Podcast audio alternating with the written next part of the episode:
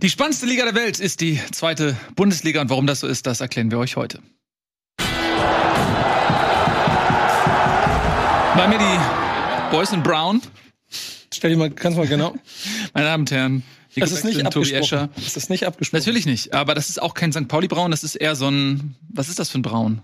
Ich habe ich hab's als St. Pauli-Farbe heute angezogen. Es ist aber nicht St. Pauli Braun. Nee, aber ein bisschen. Nee, es ist eher so Come on, your boys in brown. beige oder sowas, so Schlamm be beige. Come on, your Beige. boys in brown. Na gut. Come on, come on, your Jedenfalls boys in brown. ähm, seht ihr wunderschön aus und das passt auch von der Symmetrie. Äh, Wenn wir Bundesliga ja auch noch machen, dann würde Eddie natürlich jetzt farblich da eine Disharmonie reinbringen. Ich habe ihm schon geschrieben, dass er nicht kommen braucht. Oder er muss in euren Brauntönen erscheinen. Das können wir natürlich auch machen. Schön, dass ihr da seid. Also, wir haben äh, ab und zu ja mal eine Bundesliga-Folge mit eingestreut, machen das aber eher unregelmäßig. Jetzt ist es mal wieder an der Zeit, ähm, einen Blick drauf zu werfen, zu meinem Leidwesen, zu einem Zeitpunkt, an dem es einfach keinen Spaß macht, jetzt für mich darüber zu reden. Aber hey, alles für das Team. äh, schauen wir doch erstmal drauf, wie so ein bisschen der Status quo ist, damit ihr abgeholt werdet, falls ihr so verwöhnte Bundesliga-Zuschauer seid, die gar keinen Blick aufs Unterhaus werfen wollen. Wollen wir mal mit der Tabelle vielleicht ganz kurz anfangen, einfach mal um zu zeigen, wie es da eigentlich gerade aussieht.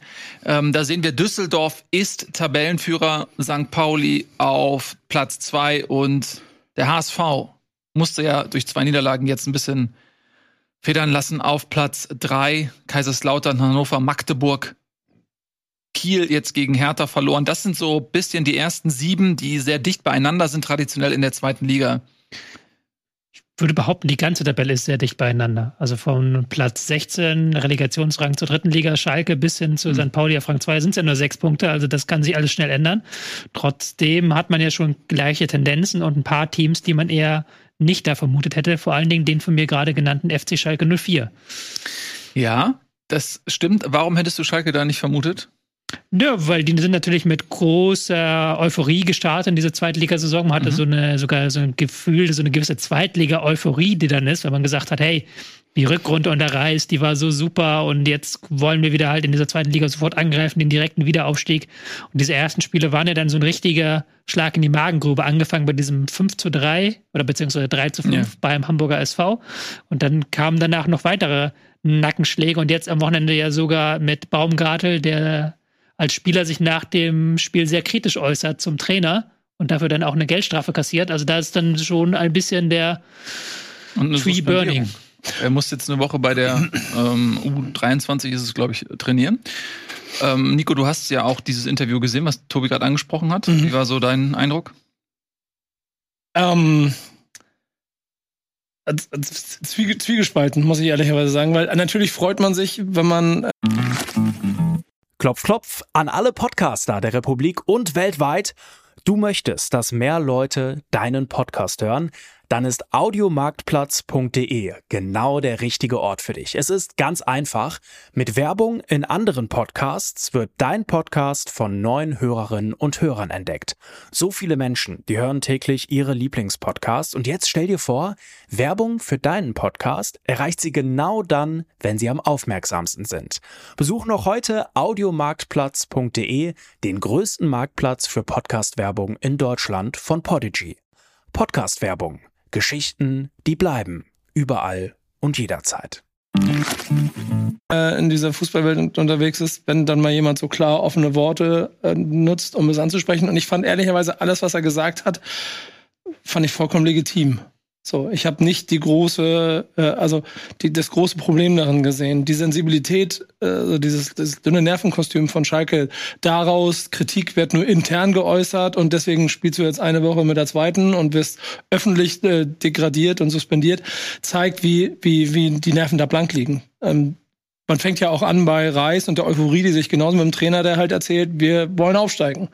Und das ist natürlich bei Erstliga-Absteigern erstmal auch theoretisch logisch, dass man davon ausgeht, aber die Vergangenheit hat ja gezeigt und auch Hertha geht das ja anders an. Also die versuchen ja schon die ganze Zeit sozusagen ja 2028 versuchen wir wieder um Aufstieg mitzuspielen oder so. Dass Schalke da schon sehr offensiv rangegangen ist, das heißt, die Diskrepanz ist wirklich wie du schon, wie wir eben schon gesagt haben, von, von zwischen Platz 3 und 16 genau da, wo sie jetzt auch gerade stehen. Und ähm, deswegen finde ich es ehrlicherweise, glaube ich, auch intern total wichtig, so einen Typen zu haben, der das mal klar anspricht. Ähm, das öffentlich machen ist wahrscheinlich die Emotionalität und dann finde ich das aber trotzdem. Du, ich finde, du kannst es geiler lösen, dieses Interview zu nutzen, um eine positive Energie daraus zu bauen. Es war aber schon ziemlich eindeutig, dass er gesagt hat, dieses Spiel Mann gegen Mann, was wir machen, das gibt der Trainer vor und das ja. ist nicht das Spiel der Mannschaft. Das war schon ziemlich eindeutig, wie er das gesagt hat und dass er sich gewünschen würde, da musste man jetzt nicht deutlich den, zwischen den Zeilen lesen, das hat er dann schon relativ klar gesagt, er würde sich wünschen, dass man anders spielen mhm. würde und das ist ja dann schon, finde ich, ein relativ direkter Angriff auf den Trainer und auch den Plan des Trainers, weil dieses Spiel Mann gegen Mann hat, der, hat er ja auch gesagt, das führt immer wieder dazu, dass Schalke Rückstände hinterherlaufen muss. Sie haben jetzt natürlich in der Liga das Pech gehabt, dass sie zuletzt gegen sehr spielstarke Mannschaften gespielt haben. Da wird ja die zweite Liga unterschätzt. Da sind sehr viele gute, spielstarke Mannschaften drin, die einen Plan haben, wie sie einen defensiven Gegner knacken. Haben jetzt zuletzt gegen Magdeburg, gegen Kiel, gegen ähm, St. Pauli eben gespielt, gegen den HSV auch schon. Also da haben sie jetzt schon vier dieser Teams weg. Aber das ist schon auffällig, dass sie dieses Mann gegen Mann versuchen, was in der ersten Liga geklappt hat. Das klappt jetzt in der zweiten Liga nicht mehr, weil die Gegner besser sind. Was eigentlich erstaunlich ist, total absurd klingt. Total in, in, der Regel spielstärkere Mannschaften als in der zweiten Liga. Die Mannschaften sind spielstärker, individuell schwächer, vielleicht spielstärker, aber Schalke ist ja auch individuell schwächer. Also Schalke hat ja auch zum Beispiel mit Jens einen Spieler verloren hinten in der Abwehr, der Kral, Kraus. Kral, Kraus. Genau, das sind alles Spieler, die auch sehr gut das abgesichert haben, dieses Mann mhm. gegen Mann. Kraus, der hat das Mann gegen Mann gemacht und Jens hat dann hinten alles weggeräumt. Mhm. Und das kriegen sie jetzt mit diesem neuen Kader nicht hin. Gleichzeitig ist es halt was anderes und das klingt, das klingt halt pervers, aber es ist was anderes, ob du gegen Mainz spielst oder gegen Magdeburg, weil Magdeburg halt den Ball haben will und Magdeburg halt genau dafür Pläne hat. Genauso St. Pauli und der HSV ja auch. Und dann bist du als Schalke mit der ist die individuelle Klasse nicht mehr hoch genug, um dieses Mann gegen Mann durchzudrücken, gegen eine mhm. taktisch überlegene Mannschaft. Aber dann, dann holst du, also ich finde auch ehrlicherweise, wenn man mal auf das guckt, was sie bisher gespielt haben, ist es ja auch Vogelwild. Ich finde, ich erkenne da keine Linie. Weil das, das erste Spiel gegen HSV, das verlierst du, weil HSV einfach viel euphorischer und am Ende auch viel mehr, wahrscheinlich mehr einen Plan hatte, würde ich behaupten. Denn diese Niederlage gegen Braunschweig ist so sinnlos wie nur irgendetwas, egal wie, egal wie, also wie, wie die Schalker Mannschaft aufgestellt ist, schlägst dann aber auf einmal Kaiserslautern und Magdeburg und hast aber gegen St. Pauli nicht den Hauch einer Chance.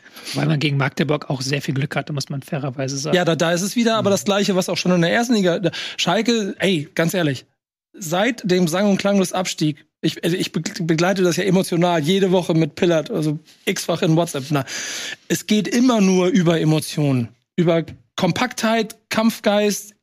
Der liebe Gott hilft ein kleines bisschen und unheimlich viel Emotion. Und die tragen sie natürlich zu so Siegen gegen Magdeburg. Aber die müssen sie ja eigentlich, die haben sie auch in, in die erste Liga getragen. Und die haben sie auch wieder in den, in den Abstiegskampf getragen in der ersten Liga. Mhm. Ich würde ganz gerne noch mal, auch noch mal zu dem Interview von Baumgart zurückkommen, weil ja, ich finde, dass, dass ich fand das noch ein bisschen zu wenig herausgearbeitet, was das eigentlich aussagt, weil man kann ja davon ausgehen, und jetzt spekuliere ich, ne, ich bin ja kein Insider, aber ich stelle es mir halt nicht so vor, dass jetzt aus dem Nichts heraus Baumgart ähm, vor die Kameras tritt und sowas erzählt, sondern ich stelle mir das eher so vor, dass intern in der Kabine schon seit langer Zeit die Spieler genau darüber diskutieren und er jetzt derjenige ist, der mal als Wortführer auftritt und das ausspricht, was in der Mannschaft schon seit langer Zeit intern besprochen wird. Und deswegen ist das, was er gesagt hat, so wie so ein Eisberg, ja. Ähm, ich glaube, da steckt eine Menge mehr dahinter. Ich glaube, dass er vermutlich in der Mannschaft dafür gefeiert wird, dass er den Mut hat, das öffentlich auszusprechen und dafür die individuelle Strafe auch in Kauf nimmt. Aber ähm, in dieser Deutlichkeit einen Trainer anzuzählen, das habe ich ehrlich gesagt im Laufe der letzten 30 Jahre Bundesliga, in denen ich Fußball aktiv verfolge, oder noch länger, ich bin alt, ähm, selten erlebt. Das war ein ganz klares Misstrauensvotum, zumindest mal gegen den Plan des Trainers, vielleicht weniger gegen die Person, aber zumindest gegen die Idee, die der Trainer verfolgt. Mhm. Und ähm, wir erinnern uns vielleicht Philipp Lahm damals dieses Interview in der Süddeutschen oder so, wo er auch mit ganz klar kalkuliert rausgegangen ist ähm, und Sachen, wo er intern nicht weiterkam, die dann an der Öffentlichkeit gebracht hat und am Ende klar, hat er erstmal Gegenwind bekommen vom Verein, ist ja klar, aber auf lange Sicht hatte er durchaus was bewirkt mit diesem Interview.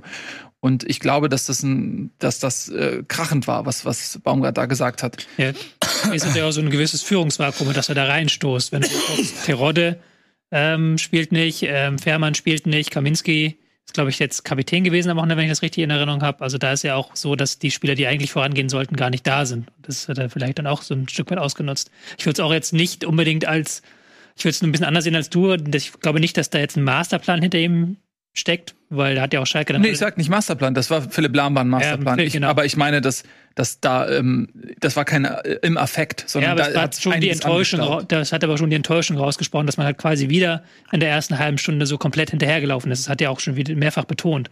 So. Ich meine, auf der anderen Seite wollen wir, will Schalke 04, dass äh, die Spieler, also ich, ich überspitze das jetzt so ein kleines bisschen, ne? Aber wenn, wenn die dann Spalier stehen vor der Kurve und Tränen weinen nach einem Sieg im Spiel und diese Emotion, die dann da ist, weil die ist, die sie durch eine Saison trägt und dass der Kit ist zwischen der Mannschaft und den Fans, was dieser Verein braucht in der Phase, in der, in der Geschichte dieses Clubs, wo sie gerade stecken, um da durchzukommen.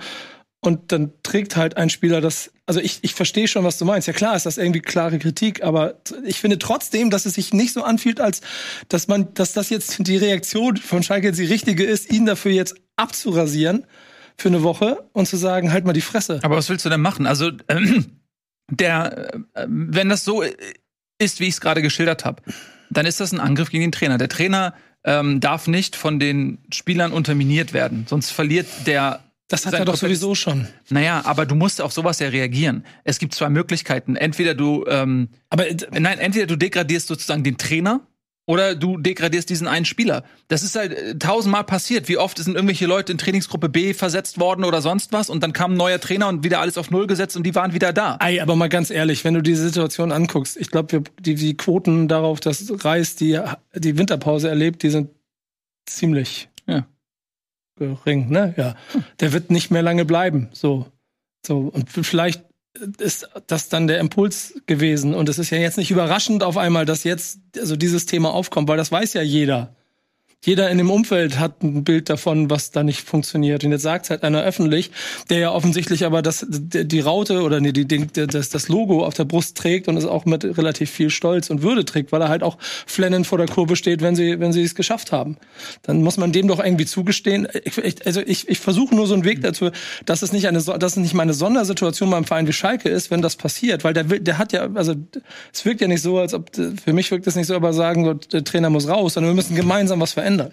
Ich finde, ihr habt beide recht. Also ich finde, ja, also er sagt ja nichts, was man nicht sehen kann. Also ja. das, was er da sagt in dem Interview, dass das Mann gegen Mann nicht funktioniert und dass sie ein Stück weit diese zweite Liga auch unterschätzt haben, das kann ja jeder sehen, der halt zwei Augen das auf, sogar, das, das sehe sogar brauchst, ich. Brauchst, ja. keinen, brauchst ja. jetzt keinen großartige Einblick in die Mannschaft haben. Aber genauso verstehe ich halt auch Nils Ansatz zu sagen, wenn du das nicht machst, dann enteierst du den Trainer komplett weil du natürlich dann äh, Tür und Tor öffnest, dass dann jeder irgendwas das nach außen trägt, was in der Mannschaft passiert oder was sie, was da los ist. Das willst du ja auch nicht. Du willst ja auch so ein gewisses Miteinander noch haben und das ist dann natürlich ganz schwierig nach diesem Ding.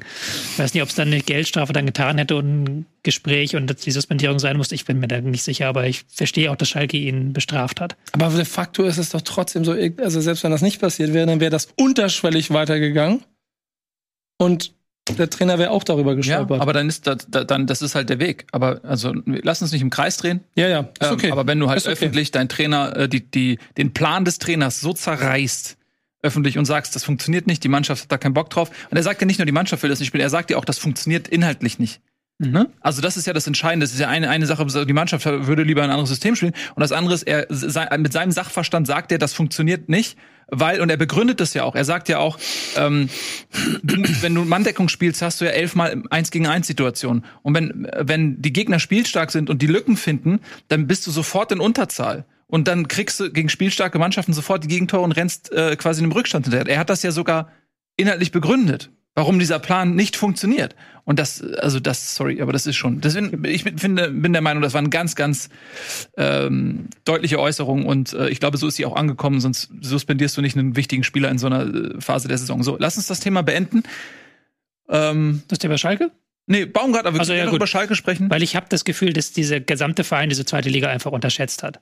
Also, dass sie, auch, ja. ja. aber das ist, habe ich das Gefühl. Die haben mhm. gedacht, wir kommen da jetzt hin, dann machen wir das Stadion voll, äh, machen wieder mit Stimmung und mit Mann gegen Mann das Wett, aber sie haben die individuelle Klasse nicht, um das durchzuziehen. Ihnen fehlt völlig die spielerische Klasse. Also da haben sie gar keine Ideen mehr, wie sie ähm, Außenseiter bespielen wollen oder wie sie nach Rückständen das Spiel aufbauen wollen. Und ähm, ja, sie sind eben einfach nicht gut genug. Sie haben unterschätzt, wie spielstark dort auch diese Konkurrenten sind und dass das dieses Jahr eine sehr, sehr gute zweite Liga ist mit einigen Teams, die da Ansprüche oben anmelden. HSV, aber natürlich auch St. Pauli, Düsseldorf, Hannover. Da sind einige Teams, die halt sagen, wir schenken das ähm, Schalke und Hertha nicht einfach diesen Aufstieg. Und da habe ich schon das Gefühl, die ja, die haben große Probleme, größere Probleme, als sie sich vielleicht vorher eingestanden hätten. Ja.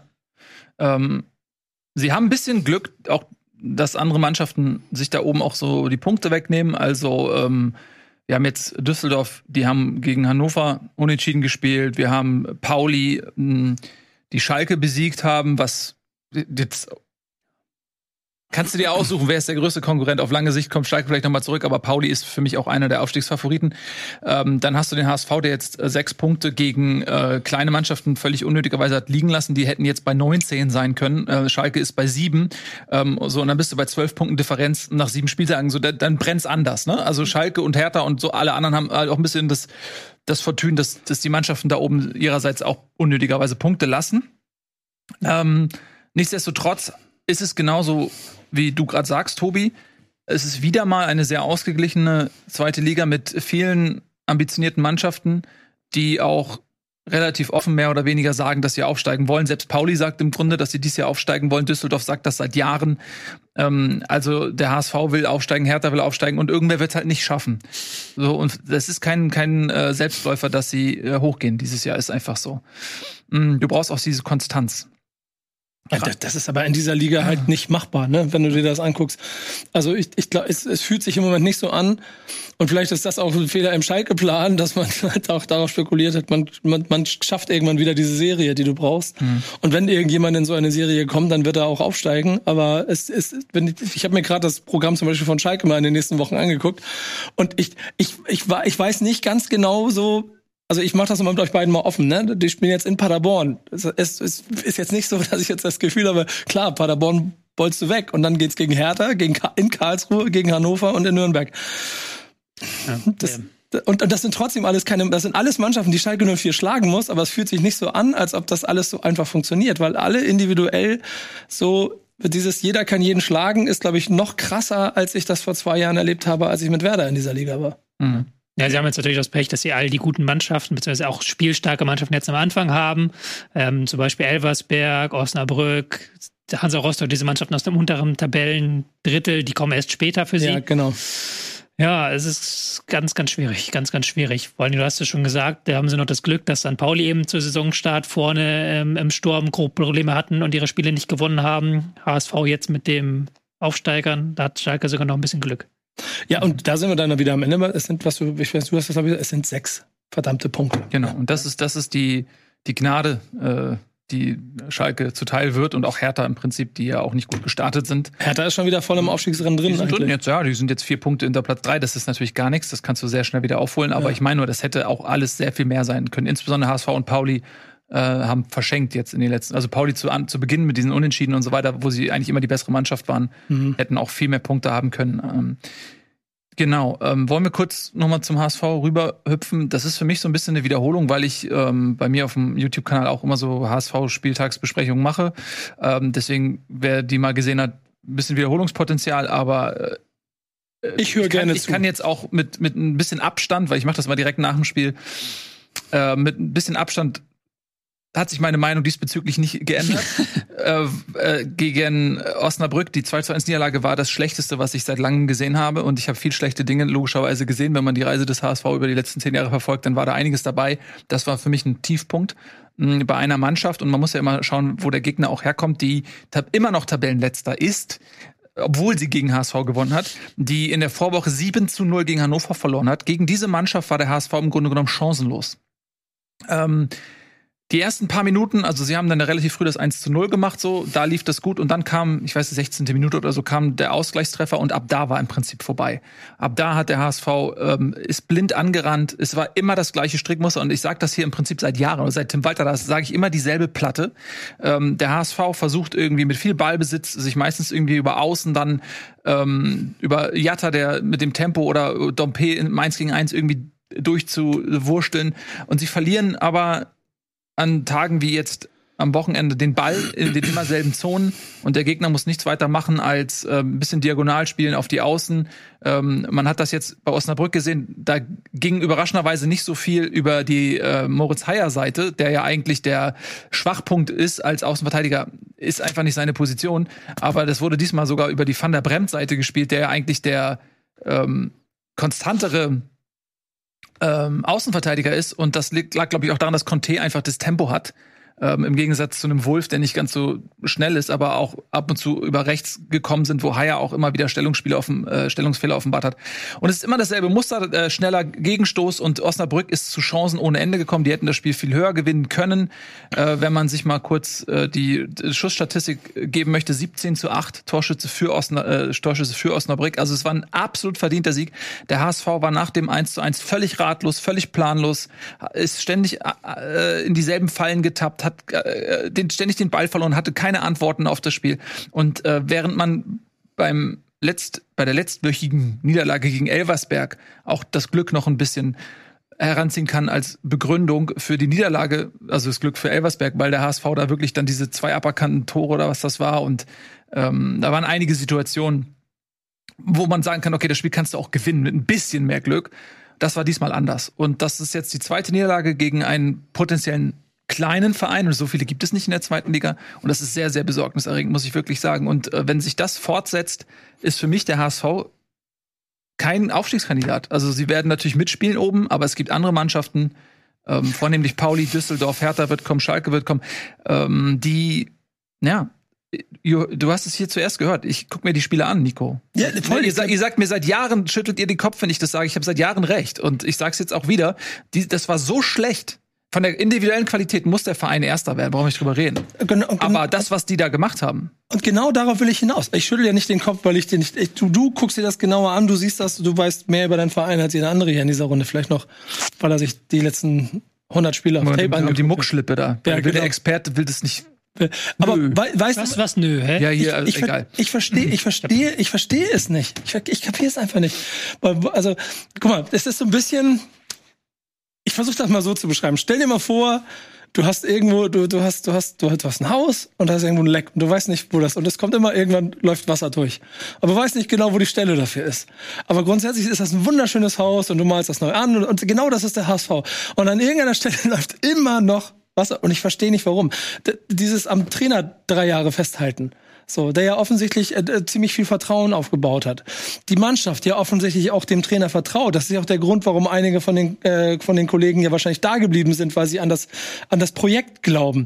Der Manager, der damit offensichtlich auch im Verein, der ja nach wie vor kein einfacher Verein ist, der aber auch es hingekriegt hat, irgendwie wieder Identifikation zu schaffen und, und, und eine Symbolkraft des Logos und damit dann auch eine Truppe einzuschweißen, die sich dann in eine Saison, äh, in eine Saison reingeht und den FC Schalke 04 und Hertha ja sowas von aus der Halle schießt, dass ich mir denke, und das mache ich ja nicht aus Überheben. Du weißt ja, natürlich habe ich eine gewisse Grundrivalität und Häme gegen den HSV. Aber du weißt auch, ehrlich, das sage ich schon jetzt nicht erst seit gestern, dass ich ja beeindruckt davon bin, was sich da entwickelt. Auch darüber hinaus. Ich saß jetzt auch schon ein paar Mal in diesem Stadion und denke mir, krass, ah, was ist hier los? 57.000 Zuschauer, ein dreckiges 2 zu 0 gegen Hansa Rostock und die singen 90 Minuten. Hier ist eine Energie. Das, da habe ich unheimlich viel Respekt vor. Und, und ich schüttel deshalb, ich rede wieder schon so lange, ne? aber ich schüttel deshalb den Kopf, weil ich dann nicht verstehe, wieso du Wieso dann auf einmal gegen Osnabrück? Das ist das, was halt nicht verstehen. Erstmal möchte ich mich dagegen wehren, dass du immer mich hier mit einbeziehst in diese HSV, dass ich immer den HSV gut reden würde und Wie wir von dem Aufstieg reden. Ja, das waren immer die beiden da drüben. Ich sage hier seit Jahren, der HSV, der steigt nicht auf. Ich bin mhm. immer der, der noch drei Spieltage vor Schluss wartet und sagt, nee, mhm. warte mal, der HSV vergeigt das noch. Ja, aber das ist doch auch, das ist doch nicht sportlich zu erklären. Nee, das ist ja auch das Witzige. Das doch, ist ja, ist es. Aber ja, auch, aber du musst dir aber auch selber gestehen. Du hast ja einen Spielstil, der spielstark ist, auch risikobehaftet haben jetzt ein bisschen gefeilt. Also dieser Waldeball ist nicht mehr ganz so extrem diese Saison, sondern es ist weniger Positionswechsel drin, ist aber immer noch sehr riskant. Aber eigentlich, wenn du das ja logisch durchdenkst, müsste das ja gegen Teams wie Elversberg und Osnabrück besser funktionieren, als gegen Teams wie Hertha zum Und genau Beispiel. genau das verstehe ich Und nicht. das ist ja der Punkt dann wieder, wo es dann sinnfrei wird. Nee, also das wird das ist die, die Rechnung, das ist ja gar nicht so schwierig. Also das ist ja immer dasselbe und ich, ich wiederhole mich auch ähm, und ich hoffe, ich langweile damit niemanden, aber es, du kannst dir das ja angucken. Die Gegner stellen sich hinten rein. Also es gibt zwei zwei Möglichkeiten gegen den HSV zu spielen. Das eine ist Pressing vorne drauf ähm, den HSV einschnüren und ihn gar nicht aus der Hälfte rauskommen zu lassen durch Presse. Das hat Karlsruhe zum Beispiel gemacht.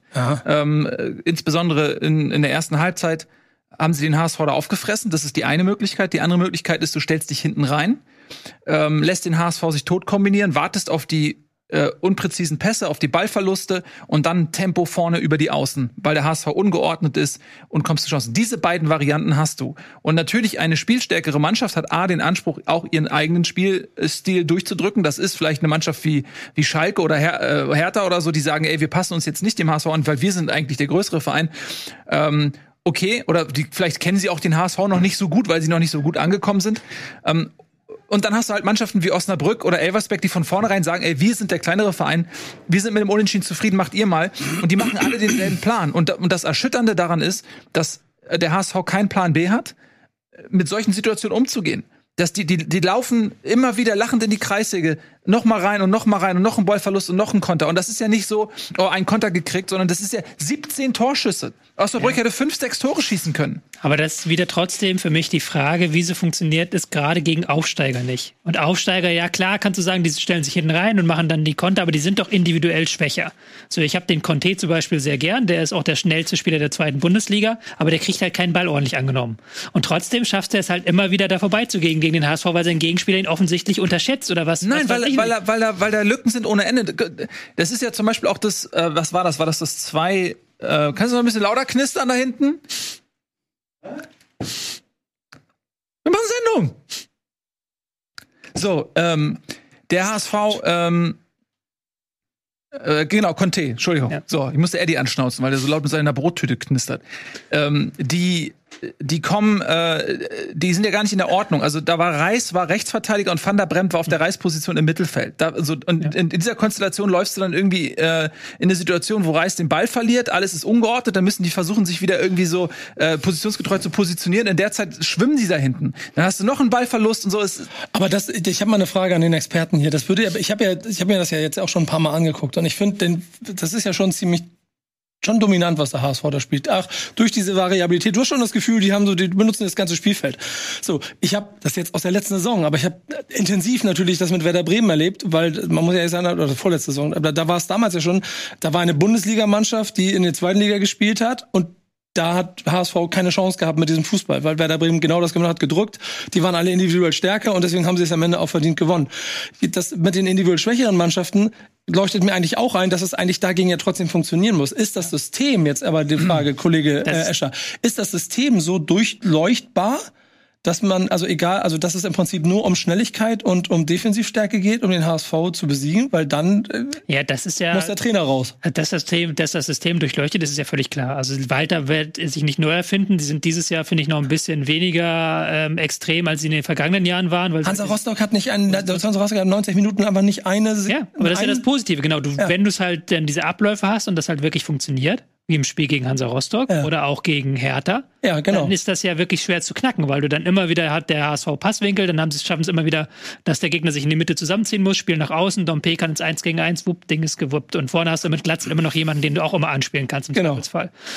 Aber du hast halt einerseits diese Fehler, die haben wir auch schon angesprochen ganz oft. Das war ja gegen Elversberg jetzt stärker als gegen Osnabrück, wo sie einfach den Gegner durch einen Fehler ins Spiel reinbringen. Und ich, deswegen, ich, mir leuchtet es nicht ein, dass sie gegen die Aufsteiger, das ist ja nicht erst seit Walter da ist, das ist ja seit Jahren zieht sich das durch, dass sie gegen die Aufsteiger die Probleme haben. Und dann kommen wir wieder zurück zu meiner Metapher mit dem Haus. Ist doch das, er ist auf 180. ist, ist das, ist das, ist, ist es doch nach wie vor ein Vereinsproblem, ein Kopfproblem, ein Selbstbewusstseinproblem, also ein Selbstverständnisproblem? Nein, das ist ein Sturheitsproblem. Das ist ein Sturheitsproblem, weil, weil ähm, und das ist das, was ich Tim Walter ankreide und alle reden davon, okay, was heißt alle reden davon, aber so ja, der HSV hat sich auch leicht modifiziert und Walter hat sich auch ein bisschen hinterfragt und versucht seine Taktik da ein bisschen anzupassen, aber nicht genug. Nicht genug. Das ist ein Sturheitsproblem zu sagen, wir ziehen das durch, wir ziehen unseren Stiefel durch. Und das ist ein Stück weit arrogant. Weil, wenn du sagst, äh, ist mir egal, was der Gegner macht, wir sind der HSV, wir ziehen unser Spiel durch, ähm, ja, da muss es aber auch funktionieren. Aber wenn du seit Jahren immer wieder dieselben Situationen hast, Situation, Angriff nach Angriff nach Angriff und du findest keine Lösung, da zu sagen, wir passen uns auch dem Gegner mal ein bisschen ja, an, aber dann ist das etwas, was du dem Trainer vorwerfen musst. Aber du hast doch, ist doch egal, ob da jetzt Tim Walter oder Peter Neuro oder wer auch immer an der Seitenlinie steht, du wirst als HSV gegen Elversberg und gegen Osnabrück immer 60 Prozent Ballbesitz haben. Weil die ja auch immer sagen werden, hey, 0-0 hier zu Hause gegen HSV. Nehmen wir gib her. Ja, aber. So. Und dann ist ja, du brauchst ja die Lösung. Du brauchst ja, du brauchst ja halt ein System, das diese Lösung anbietet. Ja. Was ich mich aber frage, ist, wieso funktionieren diese Lösungen gegen diese Gegner nicht? obwohl sie doch eigentlich funktionieren müssten, obwohl das ja eigentlich gerade gegen Elversberg und Osnabrück doch funktionieren müsste. Das ist doch diese Spiele, wofür du das System hast. Und wenn Aber es sind diese Spiele, wegen denen du nachher den Aufstieg verkackst. Das ist das, was mir nicht einleuchtet. Ja, vor allen Dingen, und dann kommen wir wieder, wenn du das, wenn du das taktisch nicht erklären kannst, dann kann es ja nur über Mentalität geklärt werden. Ja, der Nils hat es ja schon erklärt, du kannst es ja ein bisschen erklären. Vielleicht sind die Aufsteiger da auch wacher ein Stück weit, weil die sagen, okay, Das ist aber alles, das ist ja alles das kein nehmen wir jetzt Argument. wichtiger so. Wir, wir wissen, dass die Schwächen da auf den Außenverteidigerpositionen sind. Wir gehen Ach, du meinst, die. HSV-Spieler denken sich, ist noch nicht Frühling, wir, wir, wir gewinnen die Spiele noch, oder was? Ja, ich weiß es nicht. Das ist Ich habe hab keine? Ahnung. Und das ist der Grund, warum ich den Kopf schüttel. Weil bei aller Liebe und äh, natürlich bin ich dann irgendwie auch noch Werderaner und wenn der HSV dann es dann wieder nicht schafft, dann ist natürlich auch ein grinsendes Auge dabei, das gebe ich offen, gebe ich offen zu. Aber ich bin in einem Frieden mit mir. Ich will, dass ihr da hochkommt, damit wir endlich wieder vernünftig Derby spielen und diese, ihr kriegt die Scheiße einfach nicht hin. So sieht's aus. Wir kriegen die Scheiße einfach nicht hin und deswegen bin ich auch sauer. Ähm, aber lass uns jetzt nicht zu sehr im Kreis drehen, weil Nee, ich glaube, das wir schön. werden keine neuen Erkenntnisse Das rausarbeiten. wird Und XXL 2 ich habe auch ein bisschen das Gefühl, dass man äh, jetzt dieses, mal abgesehen von der unterschiedlichen Kleidung, man könnte diesen Part ex in irgendeine andere zweite Bundesliga-Sendung äh, einschneiden und es würde gar nicht auffallen, weil es dann wirklich auch dann dieselben Sachen und dann auch damit verbunden dieselben Reaktionen meinerseits und eurerseits irgendwie sind. Und das ist das Frustrierende, dass es da eben äh, nicht die nötige Weiterentwicklung gibt, weil individuell ist dieses Team sehr gut besetzt, ähm, bis auf die Linksverteidigerposition durch den Ausfall von Muheim wird jetzt nochmal klar, dass da auch wirklich eine Lücke klafft, die der Gegner auch in aller Regel bespielt. Die Und- Bank in der Abwehr ist an und für sich nicht so gut, aber das ist ein eigenes Thema. Genau. Ich wollte noch eine Frage euch stellen, bevor wir die Sendung abmoderieren. Wer sind denn jetzt eure Hauptaufstiegsfavoriten? Für mich Pauli und Düsseldorf. Äh, Nicht, weil sie jetzt oben stehen, sondern weil Pauli einfach, die haben in den ersten Spielen halt einfach Punkte liegen lassen, weil sie die Tore nicht gemacht haben. Und trotzdem sind sie Tabellenzweiter. Und äh, das heißt, das, das Potenzial, was, was diese Mannschaft, und die seit Jahren schaufeln die sich Schritt für Schritt nach oben, hätten in den letzten Jahren auch schon mal aufsteigen können mit ein bisschen mehr Fortune. Und das haben wir in den letzten Jahren immer wieder gesehen, ob es jetzt ein Darmstadt ist ähm, oder ein Heidenheim, die über Jahre sich Schritt für Schritt nach vorne arbeiten, auf ihre Chance lauern und irgendwann ist es dann soweit. Diese Konstanz einfach in der Entwicklung. Und das sehe ich bei Pauli auch. Deswegen sind sie für mich auf jeden Fall ähm, starker Favorit. Düsseldorf ist ähnlich. So, auch die haben viel Potenzial. Und dann muss man echt, also HSV, natürlich wird HSV bis zum Ende um den Aufstieg mitspielen. Das ist ja völlig klar.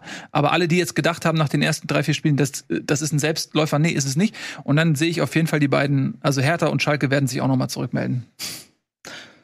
Ich- finde ich finde eine heftige Liga. Ich habe gestern lange mit, mit einem Fortuna Düsseldorf-Fan äh, zusammen, war ich beim Mhm. European League of Football Finale, haben mich ein bisschen drüber unterhalten. Und die Essenz daraus war, das Beste an von seine ganz persönliche Meinung über den Mhm. Verein. Ich habe jetzt nicht so viel da äh, tiefen äh, Infos über den Verein, aber seine Meinung war, das Beste am Verein ist der Trainer. Der sorgt dafür, dass die auf jeden Fall alle ein bisschen überperformen. Und er hat aber echt Bauchschmerzen. Also er glaubt auch, dass die da mitspielen werden, aber glaubt auch, dass es am Ende nicht ganz reichen kann, weil er persönlich individuell es nicht stark genug empfindet. Keine Ahnung. So. Ähm, Fakt ist einfach, dass ich St. Pauli jetzt ein paar Mal gesehen habe und die sind einfach bockstark. Und bei allem anderen drumherum, was ich so sehe, sehe ich die im Moment auch als den tatsächlichen, also da der HSV jetzt genau wieder das macht, was er sonst auch macht, so, sehe ich die als den konstante Gefahr. Und dann kommt nämlich das Problem, wenn ich mir die Tabelle angucke, dass Lautern kommt über Emotionen. Hannover hat, glaube ich, einen viel stärkeren Kader, als das sich im Moment noch anfühlt. Die werden eine richtige Rolle mitspielen. Magdeburg wird auf ähnlichem Kaiserslautern-Level mit, mit, mit dem Trainer dafür sorgen, dass sie noch ganz viele Mannschaften ärgern. Holstein Kiel ärgert grundsätzlich immer irgendwelche Gegner. Und dann habe ich noch nicht Hertha und, und, und Schalke da Wir drin. reden ja über, wer wird aufsteigen. Und ich denke zum Beispiel, na klar, Magdeburg ist eine, hat, macht eine super Entwicklung, macht total Spaß zum Zuschauen, aber die sind hinten einfach zu anfällig. Die werden äh, auch äh, zu viel Punkte lassen. Also guck dir mal an, wie in Heidenheim oder in Darmstadt oder so letzte Saison, da, da kommst du auch über eine defensive Stabilität, die sich bei Magdeburg nicht. Nee, hast du Ähm, deswegen wird es am Ende für den Aufstieg nicht reichen, meiner Meinung nach. Ne? Aber es geht ja am Ende darum, sich aus, aus diesem Pulk an Kandidaten welche rauszusuchen. Aber dann, dann, sei- dann bleibe ich auch trotzdem bei Schalke, Hertha, HSV, St. Pauli, Düsseldorf. Ja, das sind auch dann meine. Ich bin ja auch sehr gespannt. Ähm, Werder hat ja zum Beispiel auch in der Aufstiegssaison sehr lange gebraucht, um halt in dieser zweiten Liga anzukommen. Und war das auch erst nach dem Trainerwechsel dann so richtig da. Da habe ich eher so das Gefühl, dass Hertha da die Mannschaft ist, die auch, weil sie so komplett neu zusammengewürfelt ist, ein bisschen gebraucht hat und so, so langsam dann reinfindet und auch findet, was da da von ihnen will. Die könnten, glaube ich, noch eher so über dieses Kampf und wir ähm, nutzen unsere individuelle Klasse, die wir im Mittelfeld auf jeden Fall haben, um Gegner niederzuzwingen. Das traue ich ihnen noch eher zu als Schalke. Bei Schalke bin ich aktuell skeptischer, auch wenn da natürlich das auch sehr schnell umkippen kann. Ey, das kann bei beiden halt da, ja. die, die, haben beide immer noch die meisten finanziellen Möglichkeiten auch, um zum Beispiel nochmal nachzulegen. Und das ist nämlich der entscheidende letzte Punkt. Bei all dem, was wir hier haben, egal wie stark auch Hannover steht, wenn, wenn Schalke und Hertha was verändern und zwei Spieler kaufen, dann sind sie zack auf einmal auf einem anderen Skill-Level. Und das werden sie beide machen. Aber trotzdem würde ich jetzt auch euch zustimmen, St. Pauli ist für mich auch ein ganz heißer Kandidat. Wenn die jetzt wirklich bei diesem ähm, auch Scoring-Level bleiben, also die hatten ja wirklich in den ersten Spielen also absurd viele Chancen liegen lassen, mhm. ähm, auch weil sie da vorne nicht den Mittelstürmer haben, der eben das verwertet, aber die sind halt mit ihrem äh, 5-2-3, 5-4-1-System defensiv so stabil, dass es diesen kaum zu knacken und können halt in engen Spielen dann über ihre Klasse im Mittelfeld immer was schaffen. Ey. Also allein Hartels Form mhm. zuletzt ist ja herausragend gewesen, der will den dritten Aufstieg unbedingt und wenn die diese Form halten und dann noch vorne die Tore machen, dann sind die für mich auch ein Top-Favorit. Sieben Spiele, keine Niederlage, vier Gegentore. Also im Moment das Nonplusultra in der Liga. Und Derby ist am 32. Spieltag. Also, das wird ja, schon kein also das, drauf, Naja, also es kann wirklich, ganz ehrlich, wenn sich das so entwickelt, wie es momentan ausschaut und beide Mannschaften bis zum Schluss mit da oben um den Aufstieg spielen, das erwarte ich schon, dann kann das sein, dass das, und jetzt malt euch das mal aus, 32. Spieltag, Volksparkstadion, HSV gegen Pauli. Beide können aufsteigen oder beide können den Aufsteig noch verspielen. Alter Schwede. Und äh, mit dieser Aussicht äh, wollen wir euch entlassen. Wir haben nämlich gleich noch eine Bundesliga-Folge, die ja gestern schon äh, lief. Ne, die habt ihr hoffentlich alle gesehen. Äh, die wollen wir uns gleich nochmal geben. Und dann sehen wir uns äh, auf unbestimmte Zeit erstmal nicht. Wir schauen mal, wann wir wieder eine Bundesliga-Folge einstreuen können. Aber natürlich geht es mit äh, Bundesliga wie gewohnt jede Woche am Montag weiter. Freuen wir uns sehr, wenn ihr einschaltet. Bis dahin. Vielen Dank fürs Zusehen. Tschüss und auf Wiedersehen.